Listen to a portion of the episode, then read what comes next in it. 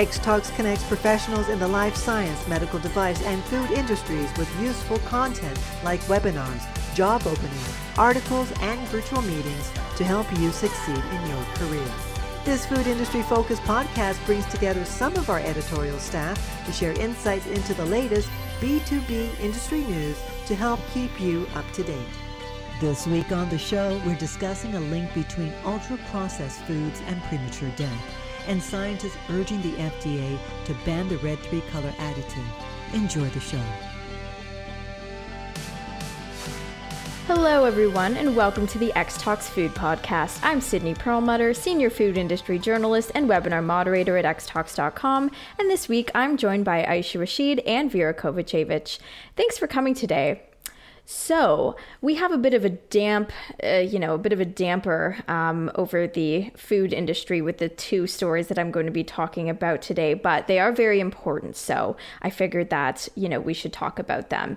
Um, and I'm especially interested in getting both of your opinions since you are in the science space with these stories as well. So, firstly, a new study came out recently that suggests that consuming too much ultra processed food, including some of the best in my opinion. Chips hot dogs ice cream and soda can have consequences beyond obesity and high cholesterol. So what can be worse than that you might ask?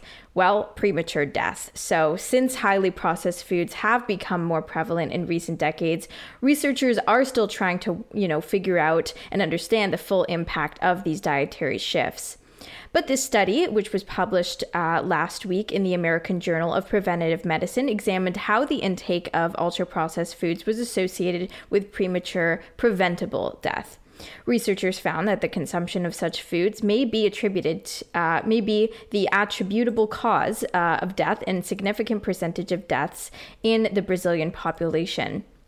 So the study's authors hope that their finding their findings establish the importance of reducing the intake of such foods to minimize health risks. So, now I'm just going to talk about a little bit why ultra processed foods are linked to premature deaths and what ultra processed foods are.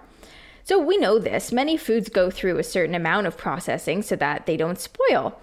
However, ultra processed foods contain more artificial ingredients than those that just have added salt, sugar, or oil.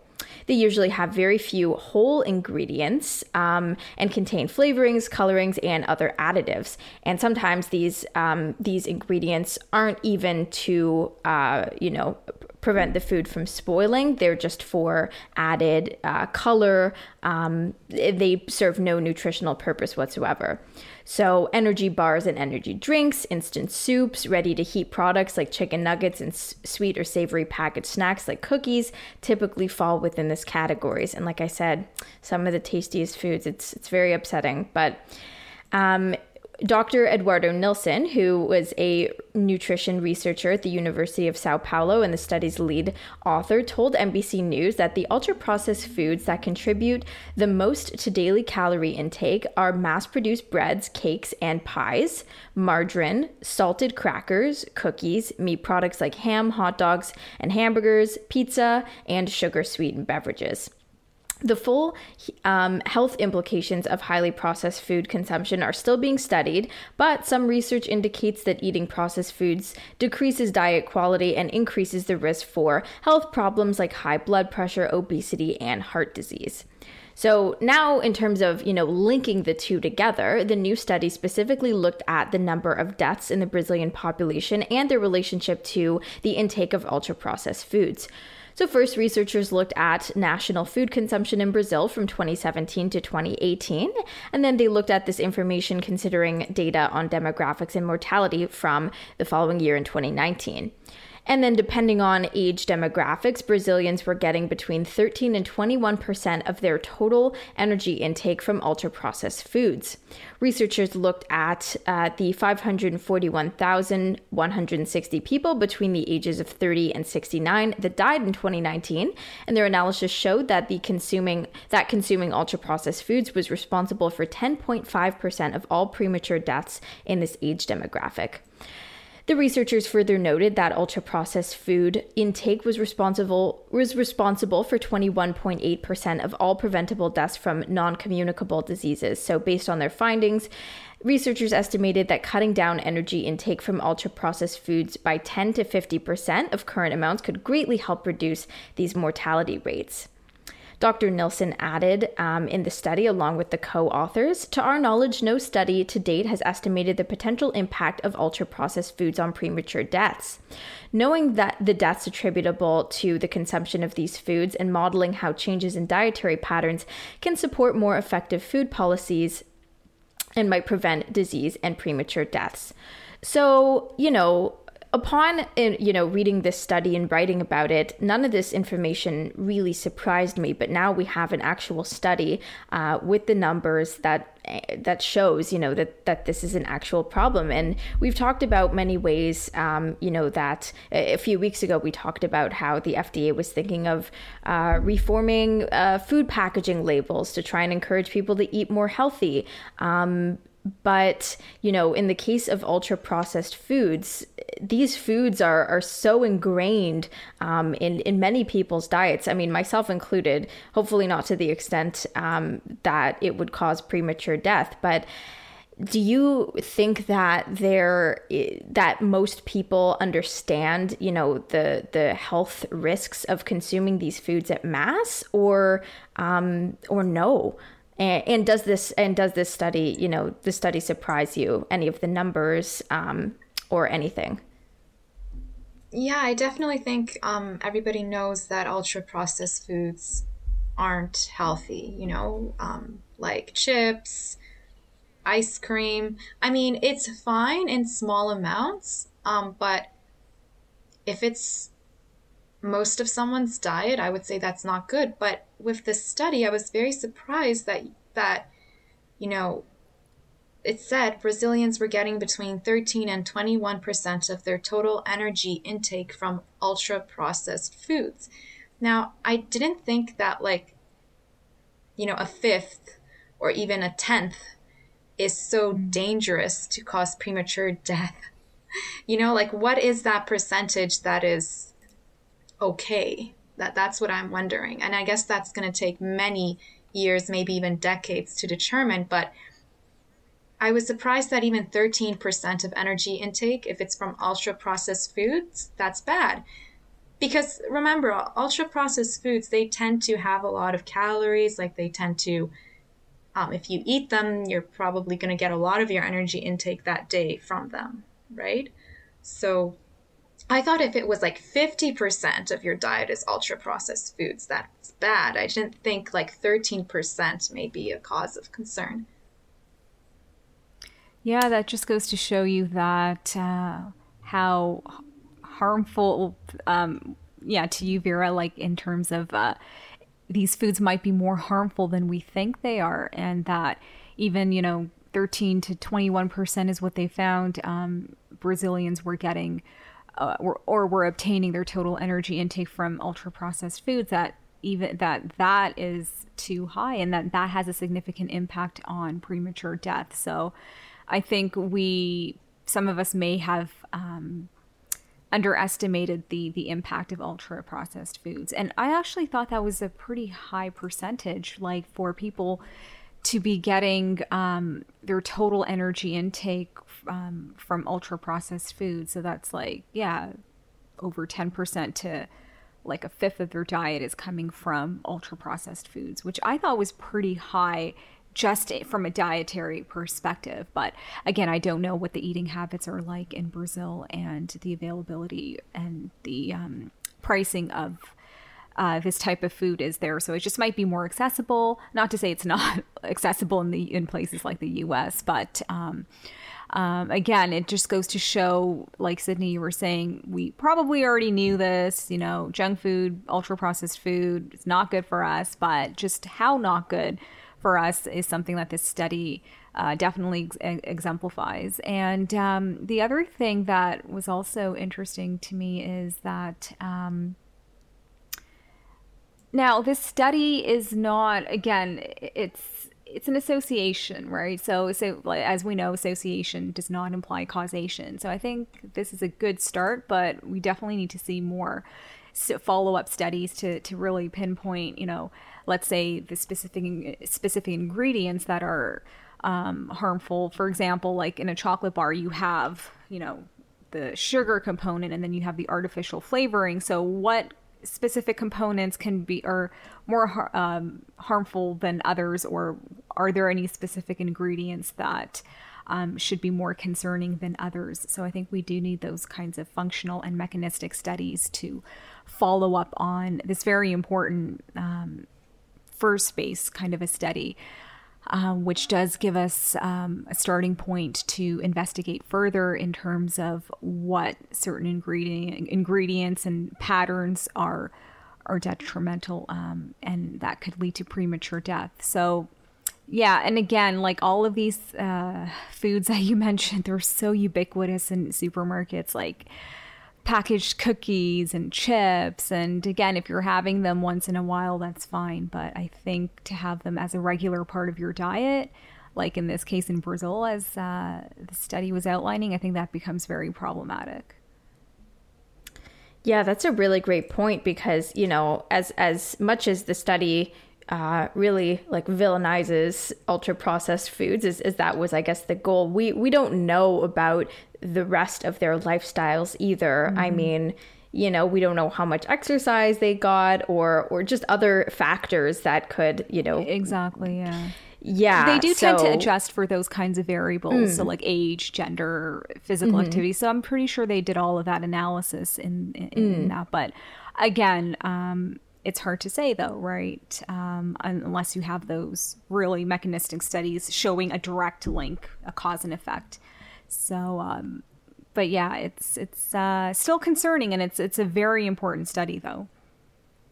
Yeah, it really had me questioning, you know, what approximately percentage of my diets of my diet yeah, was right? made it makes up you from. Wonder. Yeah, like I may have and, a chip here, I may have a cookie here, uh-huh. but like it adds up, right? I, I guess so. Yeah. Um, and I, I feel like a lot of things that people would associate with, with being healthy, like bread from the grocery oh my store. Goodness, I was just thinking that one too. Who yeah. would who would yeah, really think that that is like an ultra processed? Oh, I should mm-hmm. really avoid that. People eat toast every day. You know, it's know. like you're, you're you're right. Like so many of these foods are ubiquitous. We can identify the really unhealthy ones, like cookies and chips. But but yeah, when it's like bread, hamburgers, um, pizza yeah, mm-hmm. yeah, hot. Well, hot dogs. Hot, I think we, yeah, yeah. we we know those are bad, but yeah, like bread and, is a and big I, one because I feel like yeah. Now I personally like to switch over to more bakery style breads or go to like a maybe a smaller bakery that I know is making bread fresh every day and that doesn't have the preservatives and uh, addings that um, store baked or store bought breads have. So I think, yeah, I think people do fail to realize that um, stuff like bread, like it's an everyday thing and like it is so processed.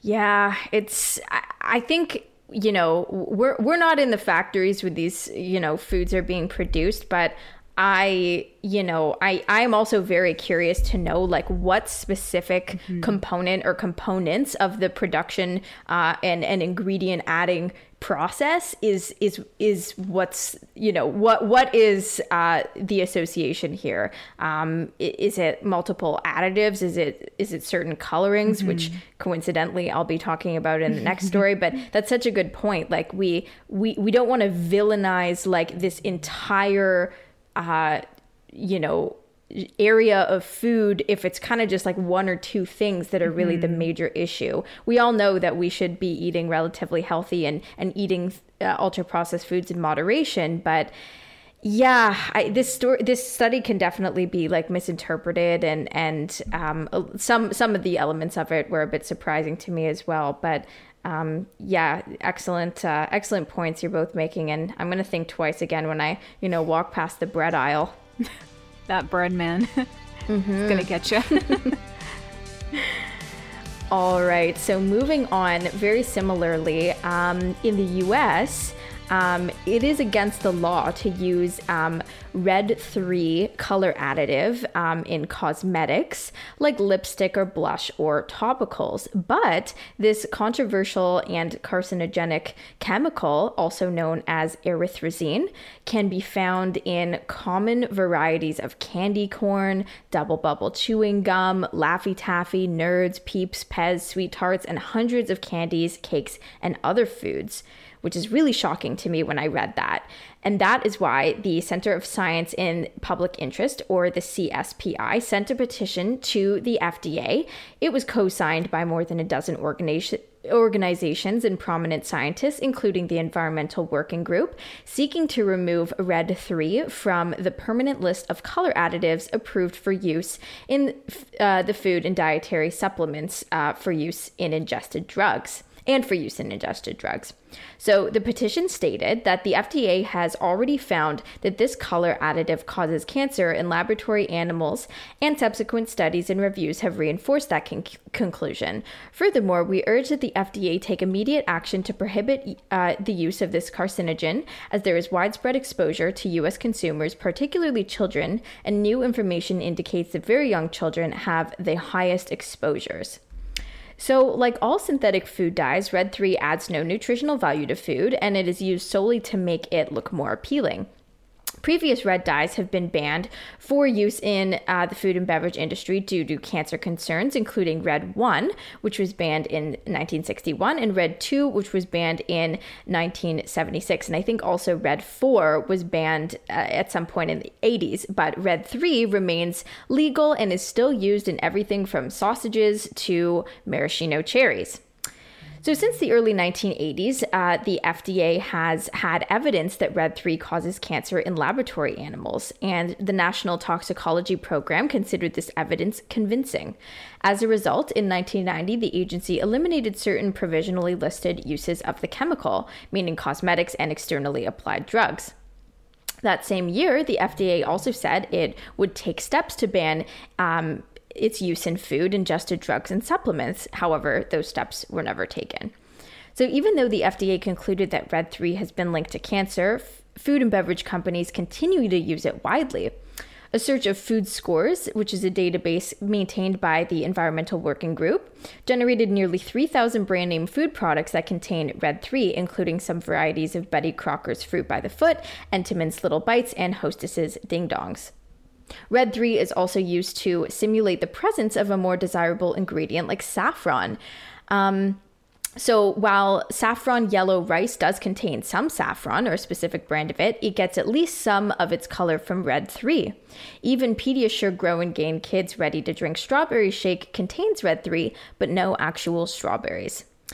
Uh, now, this is the CPSI's first time petitioning Red 3 uh, specifically, but the group unsuccessfully petitioned the FDA to ban all synthetic food color additives in 2008. And while the group awaits response, it, it's advised, um, you know, it, its advice to parents is to avoid not just Red 3, but all numbered dyes such as Yellow 5 and Red 40. Besides the risk of cancer posed by Red 3, concerns have also mounted about the adverse impact on children's behavior behavior, which I won't even get into in this story. But um, yeah, I mean, did you know uh, about Red Three? Um, it's it's linked to cancer, um, and how you know do you find it concerning and, and confusing that it's still um, allowed to be in food, but it's not allowed you know to be in in cosmetics? Yeah, I never heard of Red 3 specifically. Um, of course, we all know like artificial food coloring exists and it's used um, me and Sydney were just talking the other day, like we don't know why it's used if there's like natural or alternatives, but okay. It's cheap. yeah, thank you. cheap and widely available. Yes, that's why, unfortunately. yeah, it's cheap. Okay, so all right, it's cheap. Um, but yeah, I find it strange how it's um, it's either like ban it for everything that's human use or keep it for everything that's human use. I don't understand the difference. Um, However, like if you expose a laboratory animal to any chemical or pharmaceutical in a high enough dose, it's going to mm-hmm. be probably toxic or or you know. So it depends like what the dose was when they were doing those te- that testing in laboratory animals and what's like the actual dose in food, right? Um, because if you think about it, like our natural waters are polluted. They're polluted with a bunch of things. Um, they have pharmaceutical compounds in them, but it doesn't mean that that level that you may get. I'm not trying to freak anyone out, but if you drink a glass of t- tap water and the concentration is so low of something, like it's extremely low, that's not going to be detrimental to you. So it depends like what the exposure amount is as well, mm-hmm. as well as like the duration of exposure, like how much red 3 is someone like taking in. Um, so there's a lot of factors to consider, which I think is probably why they didn't ban it in food yet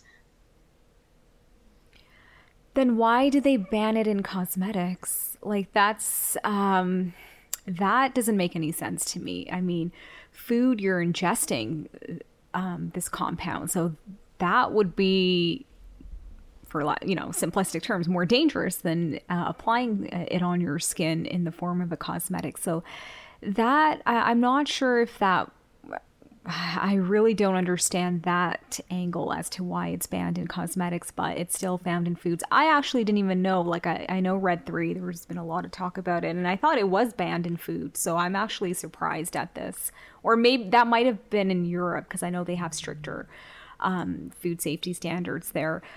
So, um, yeah, I'm actually surprised that Red 3 is still in use in foods, and um, the fact that this um, public interest group sent a petition to the FDA. It's uh, very telling. And again, they do have, you know, they've been working with uh, scientists and they have uh, a lot of organizations behind them, including the Environmental Working Group, EWG. So again, this is like, these are very prominent, respective agencies who, who know what they're doing. And so there is definitely something there. And definitely, I mean, if you're looking at lab studies involving animals, it's it's a, it's a different ball game when you you know are going to humans. Of course, we're looking at uh, comparing mice or rats to humans, different physiology, different everything, and even if they're able to to emulate the uh, the doses and the concentrations um, in animals, um, I'm pretty sure they probably looked at amounts found in foods and you know, gave those concentrations and amounts to animals and they did see something,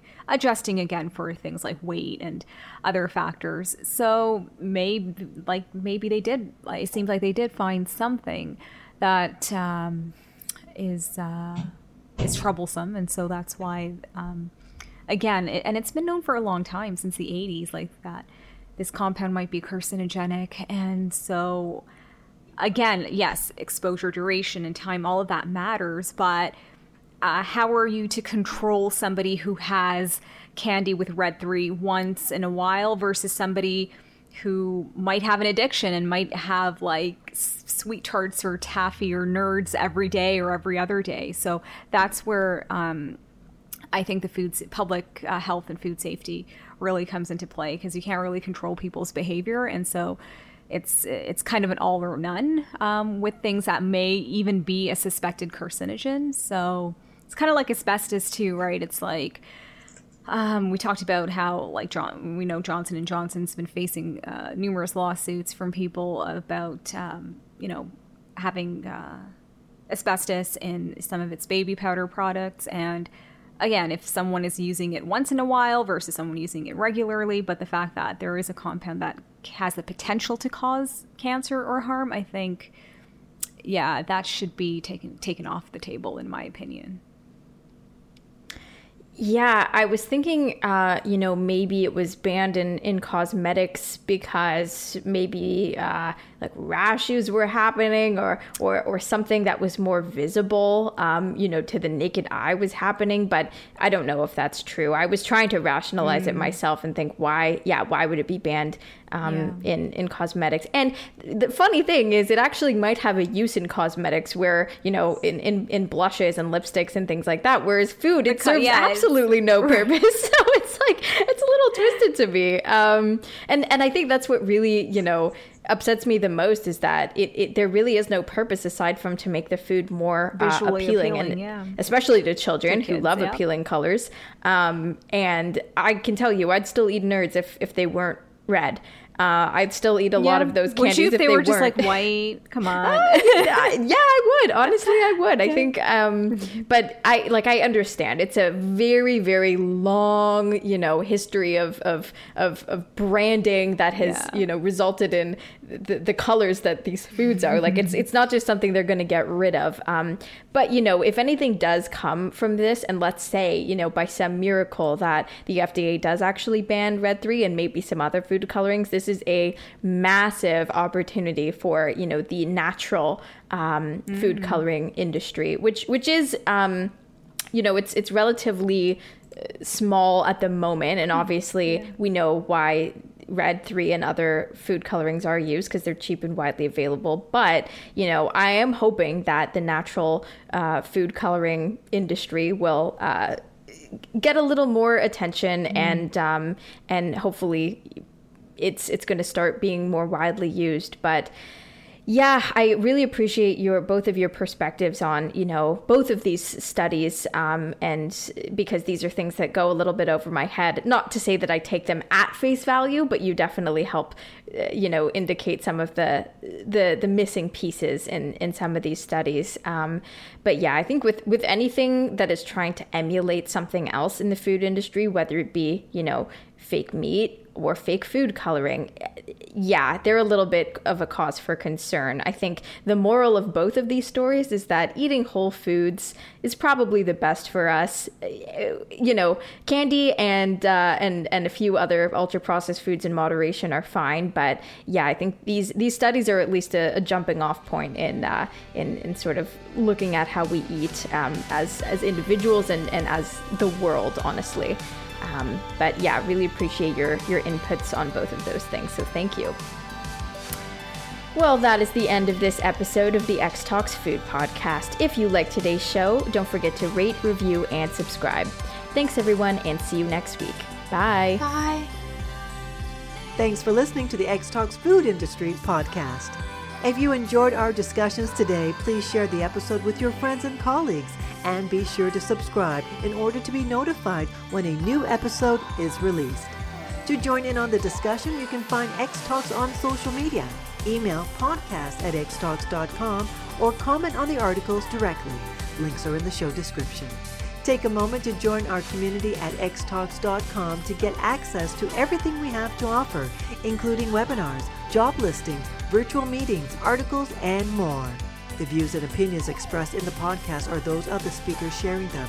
They should not be taken as professional advice and do not necessarily reflect the policy or position Honeycomb Worldwide. For further information, email us at podcast at xtalks.com. Thanks for joining us, and we'll see you next week.